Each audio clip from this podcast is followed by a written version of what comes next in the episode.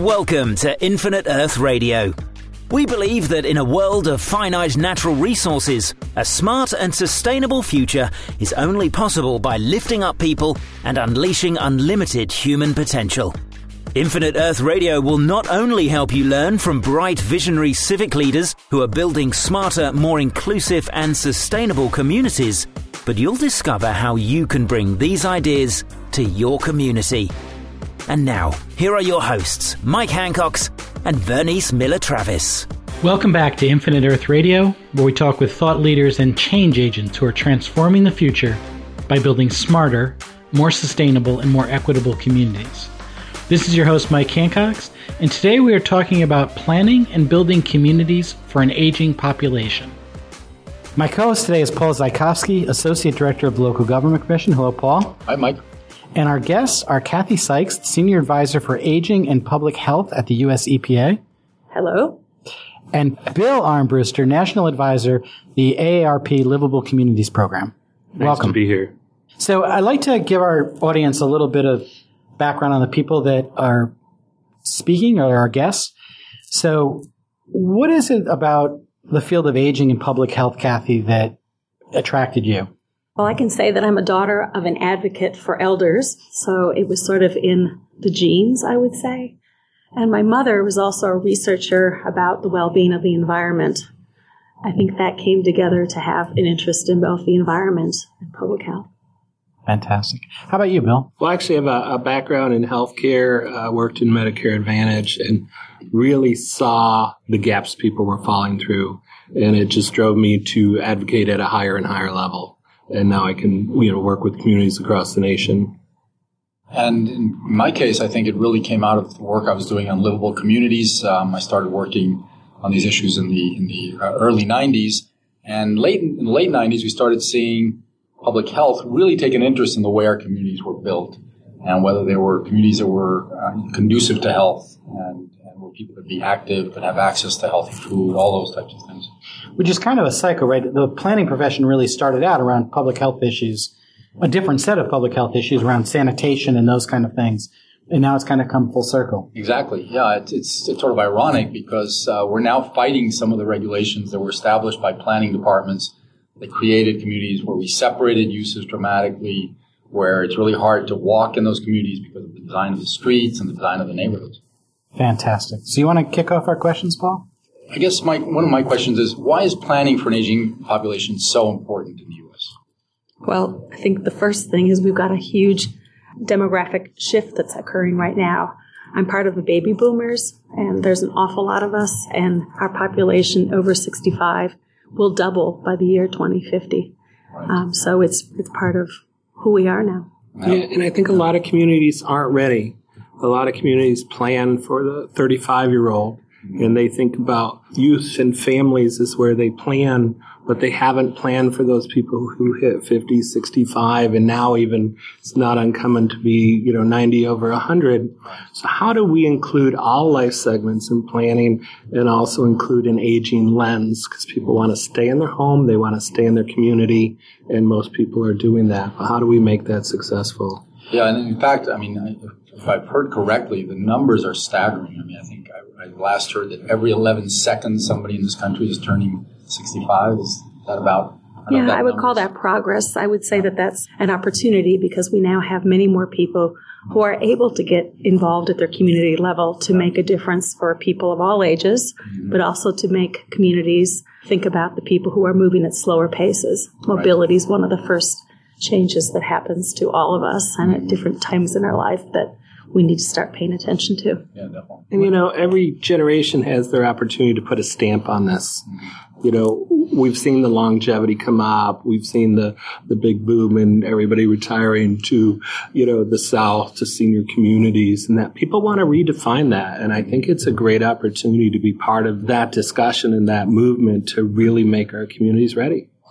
We also seem to, you know, if you think about generational changes in society structure and family structure, right? So I think about the baby boomers' parents' generation might be the first generation that did that retirement community kind of thing, right? Yep. So we learned some lessons from that, you know, and now you got this huge cohort of baby boomers who are you know, they're senior citizens, but they're not old senior citizens yet. So what, what can we learn from the change in how communities have developed and what can we learn from the past generation that will inform what we need to do going forward? What are some of the big challenges that we face in order to be prepared for this aging baby boomer population? Well, I think the reality is we're already in the boom.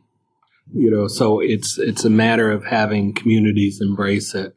I look, work with a lot of communities that are, you know, well, we have to focus on economic development. And I'm from the Northeast, and we have two terms we try to fight: boomer flight and Gen Exodus. These people who are leaving the state, and who are those people? Are the people who can afford it. So, how do we keep people in their communities? How do we keep them engaged? I think there's a, a, huge opportunity with civic engagement with people when they get over a certain age. A lot of them are helping out with uh, grandchildren or helping out in the community. We need to really take advantage of that.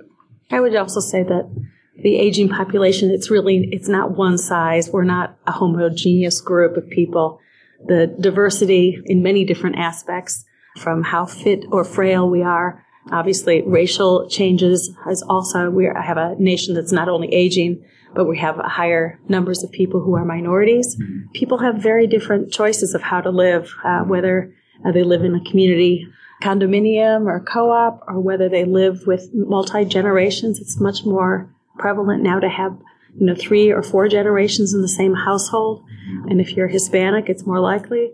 So, and the issues are very different if you're someone who's older, for example, and black and renting in a community than uh, a family with a male head of household and uh, empty nesters. And Kathy, I have a question for you that sort of follows up a little bit on that, and that is, what is US EPA's interest in these issues? And obviously, where people live and the environments they're in are going to impact the aging process and how people relate to their, their environment. So I will say one of the most important aspects that we recognize at EPA is the ecosystems where we live has impacts on public health. And so the area where the team that I'm on looks at things is where can we make a difference to save Medicare dollars?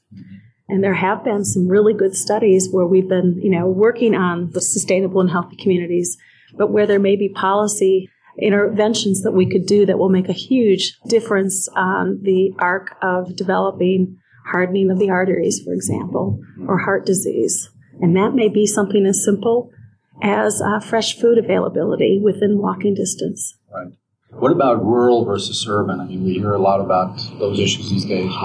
Well, those are, you know, transportation is typically the number one issue, no matter whether you are urban or suburban. But access to transportation in rural communities is, and even suburban communities is, is really a big barrier for folks. You know, how do we, this is one thing our, our country has to figure out. If I choose to give up my keys at a certain point, how can I still remain independent and have access to my community? And if you have money, you can do that. Mm-hmm. If you're anywhere, you know, in between middle income, lower income, it becomes a big issue. And we know that public transportation doesn't solve all the issues. So there's a, a lot going on in terms of mobility management. But then again, access to food. People live in food deserts. Access to health care, access to, you know, other aspects of their community are very important. And another aspect of the difference in urban and rural is, I think, what they share is wanting to have a common ground and close space for many activities for people to socialize, to get their food, to get medications at any age. But also um, in urban areas, we have a problem of heat islands where we don't have enough canopy and tree cover. We have problems when we have severe weather downpours or droughts that makes life, I think, very difficult if you're in one of those urban neighborhoods that doesn't have all of the things that we can do from a built environment standpoint to improve the quality of life. And as an example of a, of a rural community, this is something I encountered with a, a small community in upstate New York. They were having a big outmigration of their senior citizens. And then we, I went down, we looked, it's like, well, it was eight miles to the nearest grocery store, eight miles to the pharmacy, 12 miles to the nearest doctor, and over 45 minutes to the nearest hospital because of hospital closures. And when people were more able to get around it wasn't an issue. But now all of a sudden that became a big barrier for them to stay in their community. So, you know, having to think about and address those issues as a community to keep the people who made your community, invested, raised their children, went to church there, you know, uh, they should, you know, not have to be pushed out because they don't have access or can't gain access to things. There's also kind of an economic component to that too, right? I mean, the senior citizens tend to not use public services. They're not using the school system. They have income right? So there's a, it is kind of an economic, having those folks move out of the community, those retirement incomes help support businesses in the community, et cetera, right? So. And the schools. And the example. schools, right. So we're talking about, like, this is an important issue. Does AARP or the US EPA have a guidance for communities on how to think about and what they should be doing in terms of planning for an aging population? Sure. Uh, for AARP, I actually work in our, our livable communities department. We have policy guidance, you know, looking at best practices. We have a, a national newsletter that comes out weekly that highlights things going on around the country. You can go to aarp.org backslash livable. We have a whole website to that. Plus, we've also invested and have become the United States affiliate to the age friendly communities through the World Health Organization I manage that network, which is now 144 communities representing over 63 million people living in those communities. And the network has doubled just in the last year.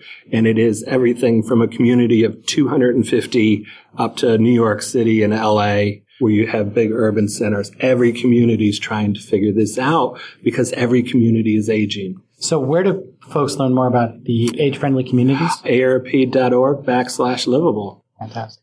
Kathy? And I'll just say that we used to have an aging initiative and used to have awards, building healthy communities for active aging.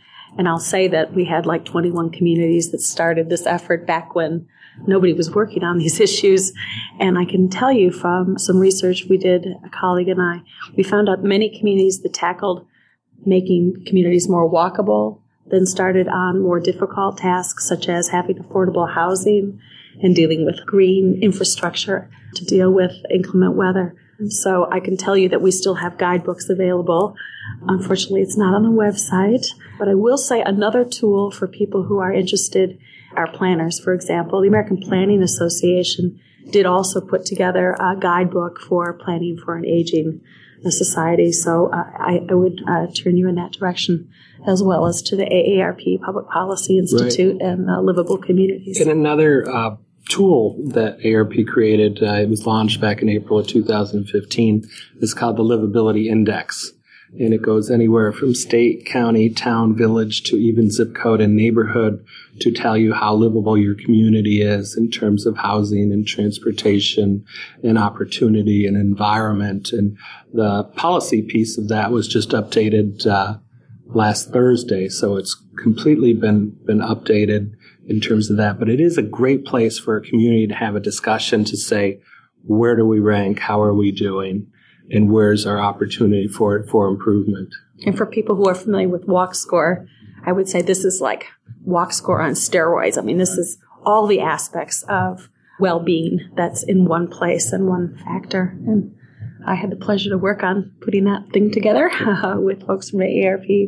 And I'll just say it's a really useful tool, whether you're elder or whether you're trying to have caregivers near where your parents live, for example, or maybe you want to move close by where there's going to be a great place for you as well as your parents to continue uh, close to the people they've been with their whole life. So, speaking of that, are there some examples you can give us of places that have really embraced, uh, you know, planning basically for an aging population, cities, counties, towns, large, small cities, medium cities, large cities? Well, we're just starting to see communities who, who use this as part of um, becoming part of the age friendly network. It's it's a five year commitment, including writing a plan, a, a, very specific plan on how you want to look at housing, uh, transportation, outdoor spaces, civic engagement, work, social respect, and through that, we're seeing now many communities are using that as part of the basis for the, how they're designing their community. They say, wow, we scored really high on transportation. How can we improve? Or, you know, our housing score is low or, you know, people are spending a significant amount of their income on housing, which really doesn't fit here. So it gives them an idea on how to do this. I know Atlanta has looked at this, Cleveland's looked at this, and other communities like now that, that are in their planning phase are starting to use this as just one more tool to, to have that discussion. I would second that the Atlanta Regional Commission comes up as doing incredible work, but Portland, Oregon, and you know some cities in Arkansas. I mean,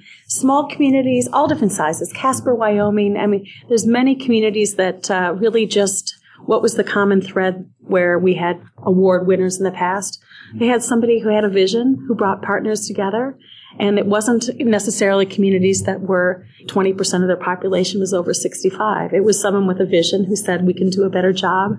Satellite Beach, Florida, for example, there was a mayor at the time who knew about all of the uh, emergency vehicle costs and that things could be reduced if we had people out be more physically active. Mm. And very small things like making trails and, and bikeways, you know, made a huge difference in trying to cut, bring down those costs that actually in, improve the quality of life. You know, we had testimonials from people saying that they had gotten off their medications because they were healthier now. And so these are the positive things for cities of any size, rural and big, that can do it. I mean, DC is doing it. I'm on the age friendly board there, task mm-hmm. force with the mayor. So, um, you know, it really, it fits every size. Yeah. And ultimately making a community that's really a great place for seniors to live in is going to be a great community for everybody to live in. So it works across all age groups, I would imagine. Absolutely. I mean, I would say that the people that you struggle with, of course, are at each end of the uh, spectrum. The very young, you know, you could think about the different swings, a swing set and how the special seats for them or how low the benches are.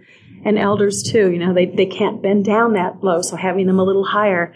And, and these are the kind of adjustments that we need to think about in our community that will make life, you know, worth living and the added years of not working, for example, maybe it'll be investing in um, making the community better for the next generation.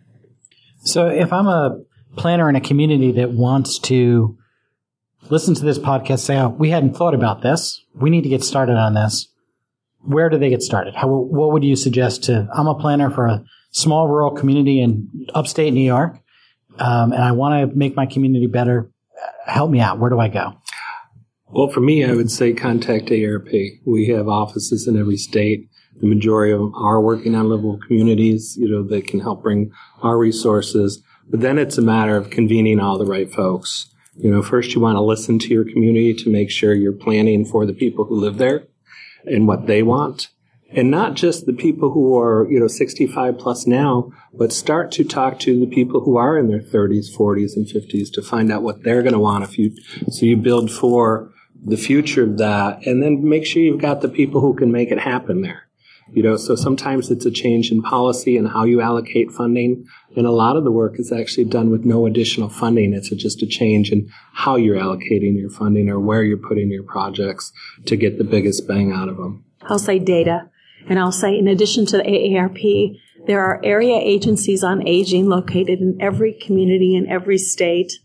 Tribes even have them too, and, and, and they are a resource. They're required to come up with a plan, a needs assessment, let's say. And, um, and these area agencies on aging, many of them are also connected with your local government commission. So the capacity to do GIS mapping and see where the trends are see where the problems are. We actually, for our Saturday session, have these life expectancy huge disparities right here in St. Louis County. Uh, in one area of the city, I don't remember the name of it, but 56 is how long someone would live. And not too far down the road, 91 is the life expectancy. So here is important information that can be seen by policy folks trying to make a difference, seeing where the needs are greatest, do we have a neighborhood with high density with people who don't have mobility? Maybe they couldn't afford a car. Maybe they shouldn't be driving anymore. But do we have bus service? Do we have any service to get people around? And I think you also really want to uh, look at who your community is, where they are. I work with planners, and the first time I brought planning and aging network together one of the planners said, we get so excited if somebody wants to build here, we plan by a tornado. Everybody gets excited and we let it land where it lands because we're just happy to have that instead of thinking about, is this the best place? And through the engagement and the dialogue with this, they actually are creating their plan. Another place I think which is great for communities is to look at your comprehensive plan. How do you represent all life segments in your comprehensive plan? So when those are coming up, that starts to make a culture change because this isn't just one project. This is what we want to be sustainable. Anytime any department in, in your community is working on something, they have to say, hey, did we look at kids? Did we look at uh, diversity? Did we look at older adults? And making sure that there's a checkbox that all of these things are being addressed. And then you'll make planning that will actually make uh, you know, long-term cultural changes.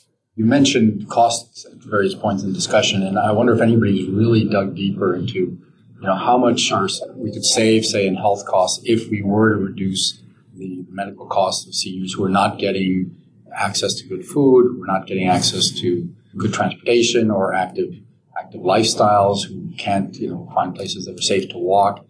Um, I think some of that data would probably shock people. We started sort of looking at that. I know that a lot of what we spend on, on medical costs is in the last you know years of our lives, maybe even the last year.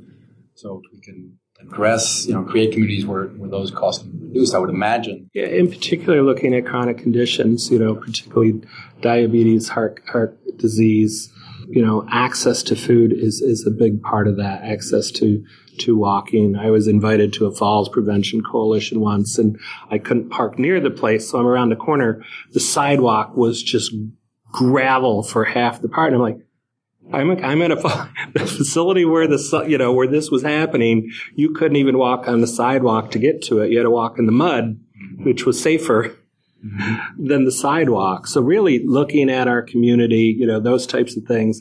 There are a lot of perceived barriers that people have to be able to access things that we really need to understand and, and then address.